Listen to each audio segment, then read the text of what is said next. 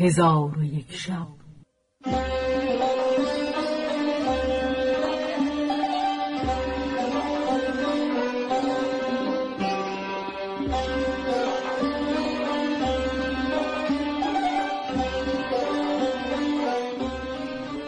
داستانهایی برآمده از ژرفای تاریخ و تمدن و فرهنگ مشرق زمین.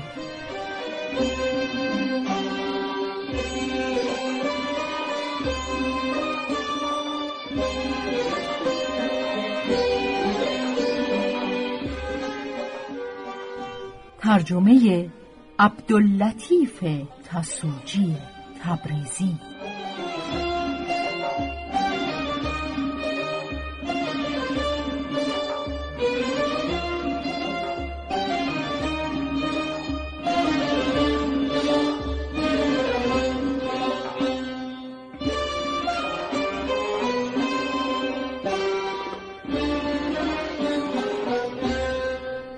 چون شب هشتاد و هشتم برآمد.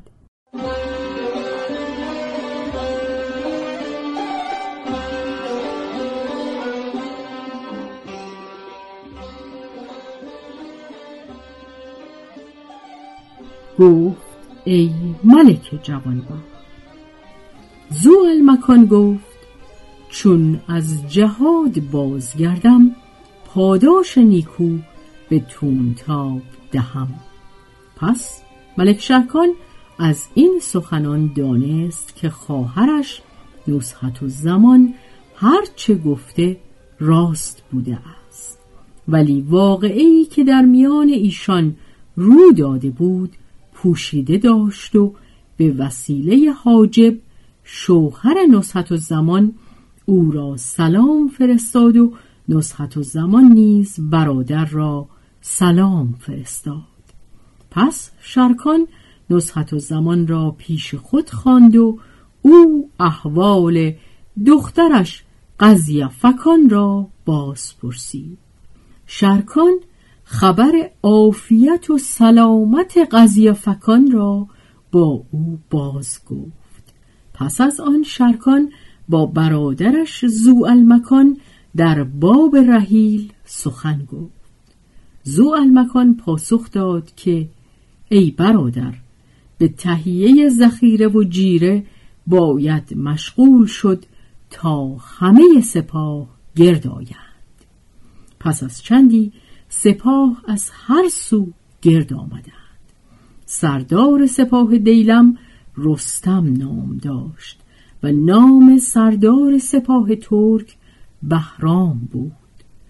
زو المکان در قلب لشکر جای گرفت و میمنه به شرکان سپرد و میسره به حاجب شوهر نصحت و زمان دادند و از بغداد روانه شدند و یک ماه همی رفتند تا اینکه به بلاد روم برسیدند. مردم بلوک و اطراف و مزاره و دهکده ها گریختند و به قسطنطنیه رفتند. لشکر اسلام را کار به دینجا رسید.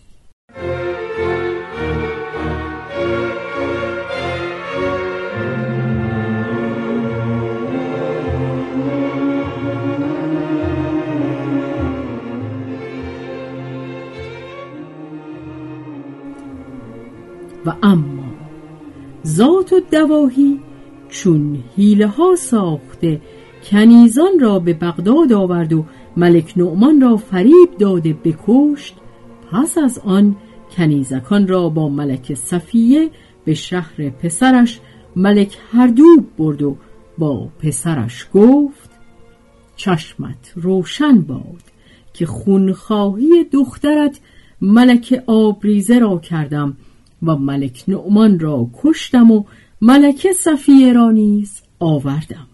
اکنون برخیز تا صفیه را به قسطنطنیه بریم و ملک افریدون را از ماجرا بیاگاهانی. او نیز برای جنگ آماده شود که مسلمانان به قتال ما خواهند آمد.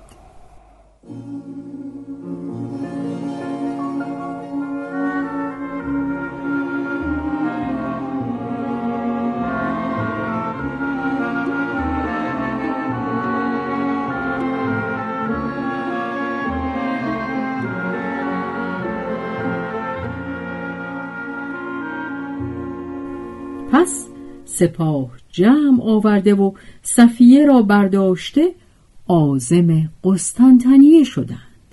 چون ملک افریدون از آمدن ملک هردوب ملک روم آگاه شد از بحر ملاقات او بیرون آمد و از سبب آمدنش باز پرسید. ملک هردوب او را از کردار مادرش آگاه کرد و آوردن ملک صفیه را با او باز گفت و از او خواهش کرد که در مقاتله اسلامیان یک دله باشند. پس ملک افریدون به آمدن دخترش صفیه و کشته شدن ملک نعمان فرحناک شد و از ممالک خود لشکر بخواست. لشکر نصارا به فرمان برداری شتافتند. سه ماه نگذشته بود که سپاه روم به تمامی گرد آمدند. پس از آن لشکر فرنگ از فرانسه و نمسه و دویره و جوورنه و بندق و سایر لشکریان بن الاسفر حاضر آمدند.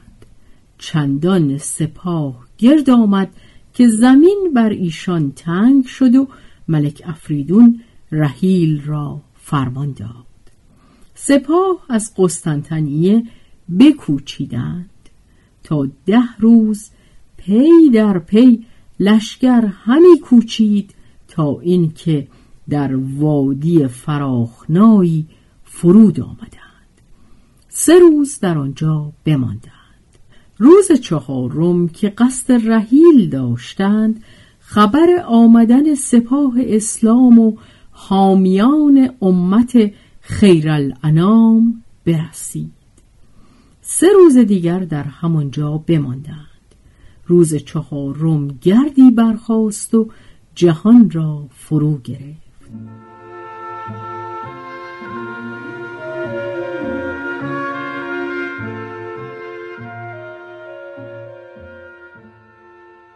ساعتی نگذشت که گرد بنشست و از زیر آن تیر گرد مانند ستاره سنان و نیزه ها پدید شد و تیغ های سیغلی درخشیدن گرفت و علمهای اسلامیان نمودار گشت و دلیران و شجاعان زره پوش برسیدند.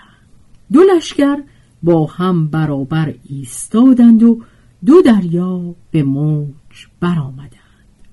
نخستین کسی که به عرصه جنگ قدم نهاد وزیر دندان با سی هزار سوار شامی بود.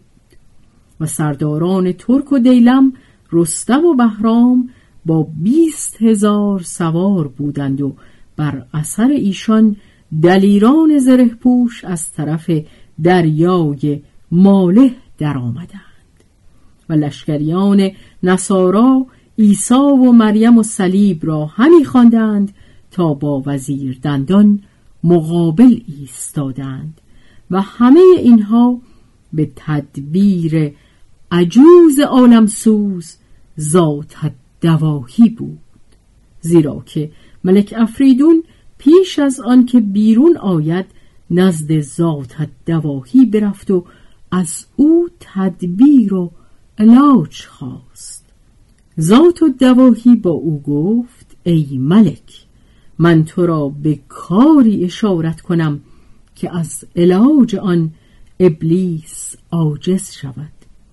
چون قصه به دینجا رسید بامداد شد و شهرزاد لب از داستان فرو بست.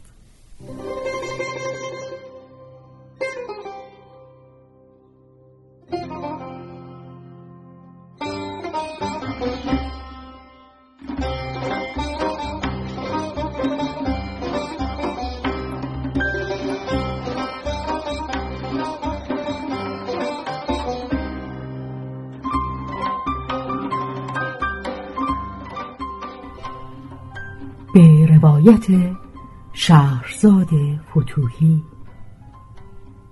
تنظیم از مجتبا میرسمیعی.